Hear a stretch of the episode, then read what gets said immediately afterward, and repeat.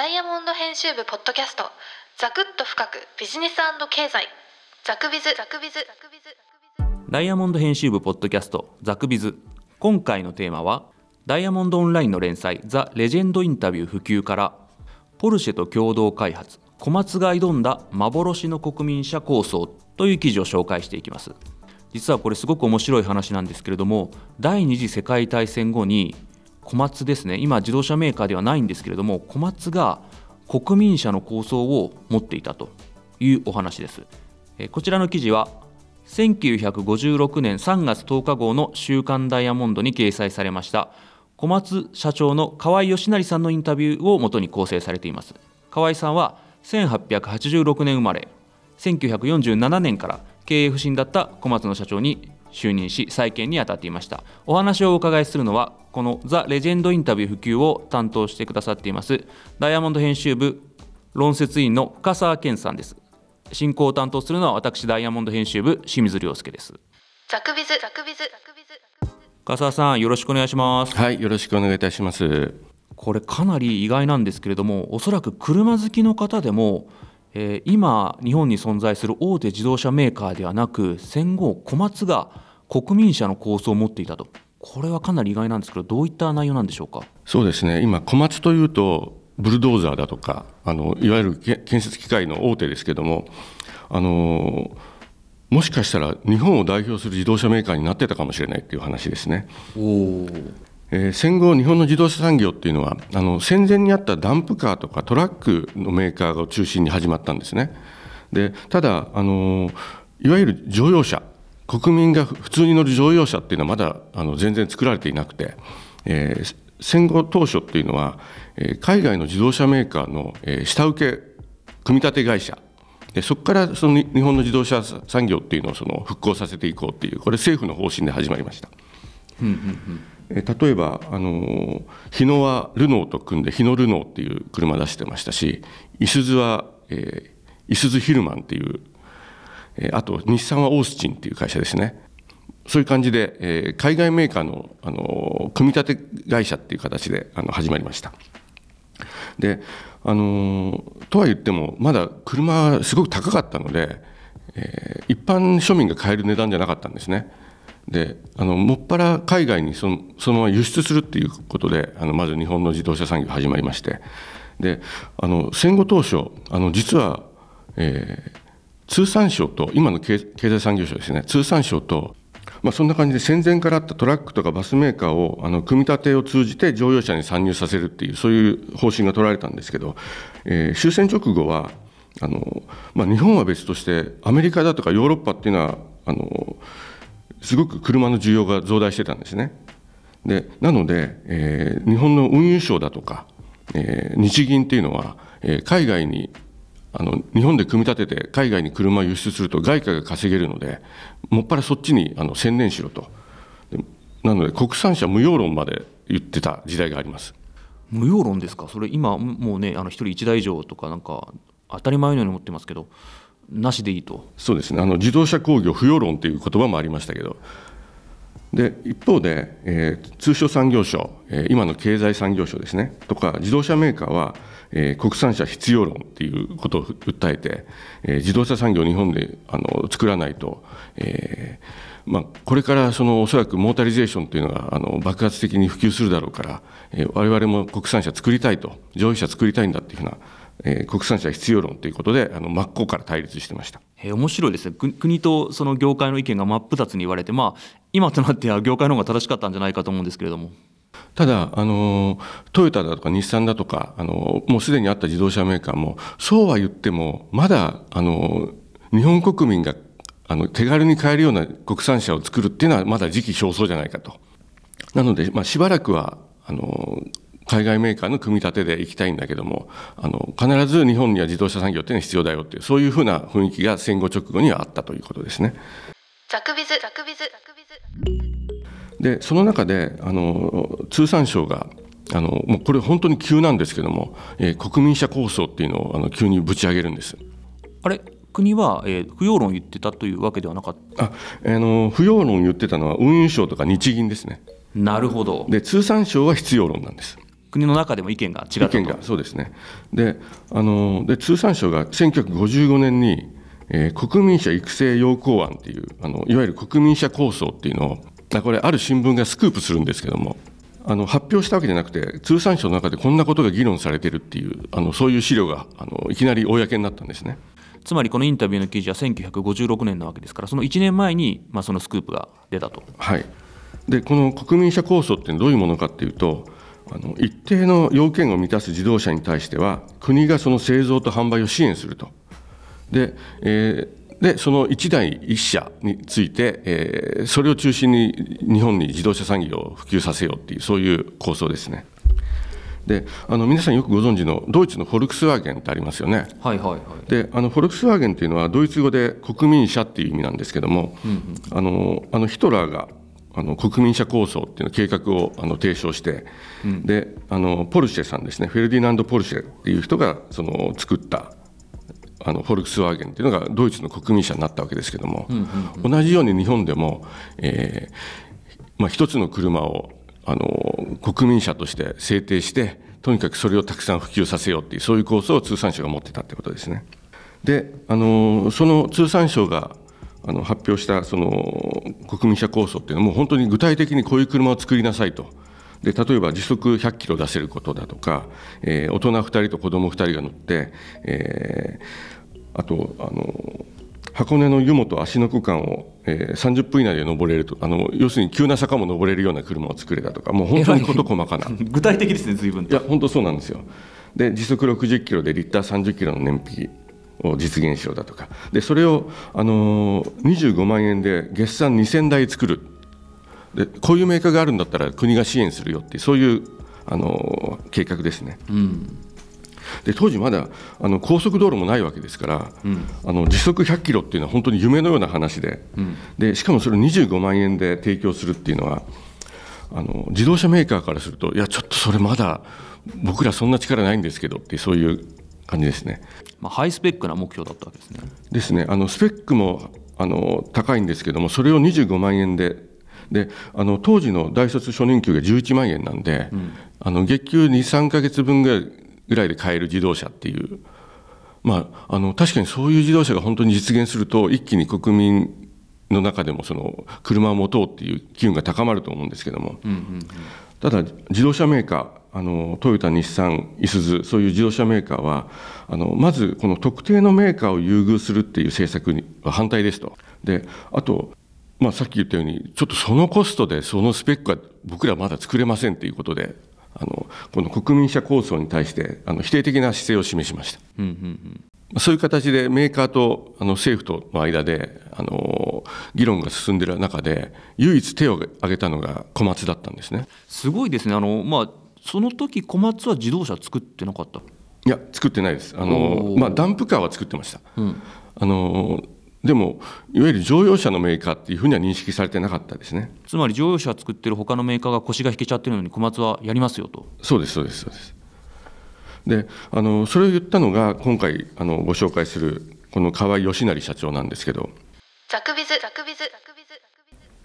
この河合さんっていうのはもともと小松の経営者っていうわけじゃなくてもともとはあの役人です、まあ、戦前からその農業旗に強い役人だったんですけども。ああだからまあ小松というか。そうですね。あの、えーこれからその戦後日本復興するときにもう大開墾が始まると、えー田畑を耕して国民に食べさせるだけのその農業を振興しなきゃいけないということで。であの小松にあの入って、まあ、それをあのお前らの時代が来るぞって形で経営者になるわけですね。まあ、トラクターとか作ってるそうですねうん戦後河合さんはあの吉田大学で厚生大臣も務めているような、まあ、あの官僚だとかあの政治家をしてたわけですけども、えー戦後 GHQ が燃料の供給ストップしたので小松製作所はそのもう業績不振に陥ってたんですね。であの小松はその業績不振とあとあの労働争議が頻発していてストがあのストライキがあの何度も起こって、もうとにかく業績不振に陥っていたと、でそこに河合さんが呼ばれて、えーなんとか立て直してくれないかって形でけあの社長になったわけです。であのちょっと話ずれますけど、あの河合さんはこの小松で、あのアメリカからそのキャタピラーっていう会社のブルドーザーがどんどん日本に進出しようっていう時にこれを迎撃しろっていうことでもう小松もブルドーザーのその大増産を仕掛けてであの世界的なメーカーにあの飛躍させるわけですけどもそういう意味で小松のいわゆる中高の祖でもあるんですけど、えー、その一方でこの国民車構想っていうのも推進したっていう方ですね。ザクビズザクビズザクビズつまり小松が経営危機にあって、えー、河合義成さんは、えー、大臣などを務めてたけどもその再建のために送り込まれたと。でそんな時に、経済産業省が、国民車育成要項案というものを、まあ、発表というかスクープされてしまったとでそこから国民車構想までは、どのような道筋だったんでしょうか？あのその通産省の25万円で、乗用車を作れっていう国民車構想が発表された後に、既存のトヨタ、日産、いすゞというあの既存の自動車メーカーはそんな安いもの作れないっていうふうに抵抗したわけですね。であのでも河合さんは25万円は厳しいんだけども30万円だったら作れるぞというそういう計画を独自に練り上げるんですね。お、まあ、先ほどの話ですと、まあ、30万円でも結構安いですよねおそらく当時の。そうですね、で、えー、河合さんがすごいのはドイツに行ってあの例のフォルクスワーゲンを作ったフェルディナント・ポルシェ博士に話をつけてくるんです。お直談判直談判。でポルシェさんにいや日本でもあのああいう車作ってくれないかとでポルシェさんから快諾もらうんですよ。おお行動力がすごいですね、うん、えー、ポルシェにも話をつけてきたと。で、えー、自動車販売に関してはあのトヨタ自動車販売が協力してくれそうだっていうことをあの当時あのポロッと喋っちゃいます。ねポルシェが成功しててそのフォルクスワーゲンを作った人から協力してもらってトヨタも協力してもらえるとなったらもう最強タッグのように思えますけど何かその後あの当時トヨタっていうのはトヨタ自動車販売とトヨタ自動車工業というそのメーカーと販売が分離してたんですね。で、えー、その片方の、えー、販売の方にはあの小松が車作るんだったら俺ら売ってやるよっていうふうな話をつけてきちゃったもんですから、えー、メーカーの方のトヨタ自動車工業の方がそこでまた反発しちゃうんですね。であのいやだったら俺たちも作るぞと。まあそれはそうですね。あのトヨタ自動車側にしてみたら、まあ、トヨタ自販はまあ自分たちの車を売ってくれると思ってたのに小松とそんな話勝手に進められちゃったらまあ困っちゃうと。うんでそういう形でもちょっとあのトヨタの中でもぎくしゃくしちゃったっていうこととでもう一つやっぱりあの通産省の発想に対してはあのやっぱりメーカーはやっぱあの反対するのも分かるんですよね。一社を選んででそこに対してあの政府がとにかく補助をつけるとでその一社に選ばれなかったらもうちょっとその国民社からはその、え排除しますよっていうのは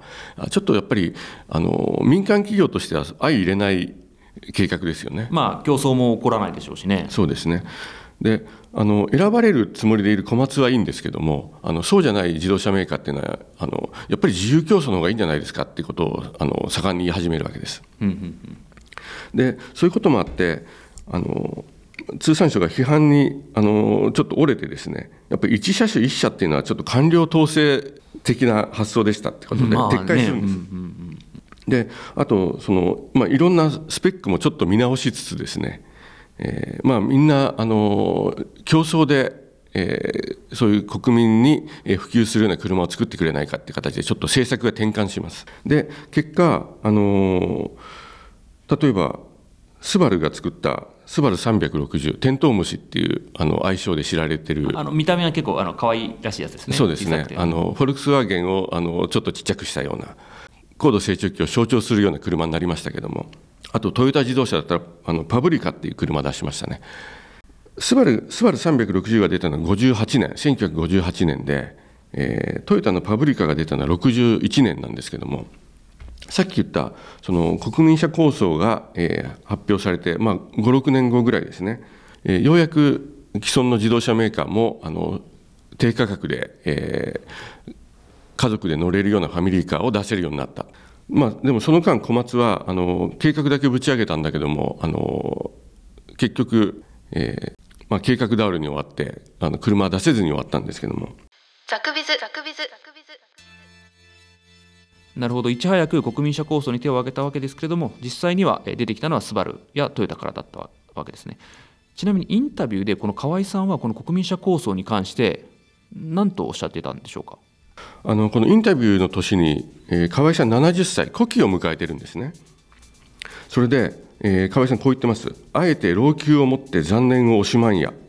私も余生を一つ国民の喜ぶことをしたいと念願しているのですと。あの小松としてというよりは、えー、国民が喜ぶ事業をしたいっていうふうな気持ちが強かったようですね。うんであの当時あの家電製品とか出始めてあの、まあ、戦後そのだんだんその生活が豊かになっていく状況で国民が喜んでるのを見て、え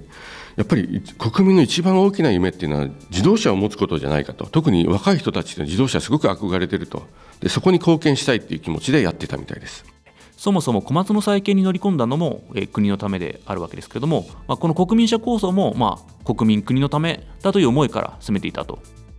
そうですね。あのでえー、河合さん自身は、えー、乗用車の生産を一社にまとめるっていうことはそんなに悪くないことだと思ってたみたいです。でとにかくその大量生産しなきゃいけないそれがこれからの日本のあの工業の行くあの行く道だと思っていたようなので、えー、大量生産するためにはまずあの、えー、大合同が必要だと。でそういう形であの自動車メーカー1社にまとめて、えー、とにかく安くていい車を大量生産するっていうそういう構想を持ってたみたいですねそういう意味では通産省と考え方似てたようです。まあ、ただでも今の時代の発想からしますと、まあ、1社に集約してというのはちょっと現代の感覚からすると競争も起こらないし、まあ、そぐわないかなという印象も、まあ、国のことを思っていたとはいえ、まあ、感じてしまいますけれどもね。そうですねで実際あのこういう計画があの国から出たことで、えー、自動車メーカーがその反発してというか抵抗して自分たちで開発始めたわけですよね。でスバルにしてもトヨタのパブリカだとかカローラにしても日産の場合サニーですよね。でそういう車が生まれたのはやっぱり競争からだったと思うんで,、えー、でその競争を促したっていう意味ではこの国民車構想っていうのはやっぱり意味があったんじゃないかなと思いますね。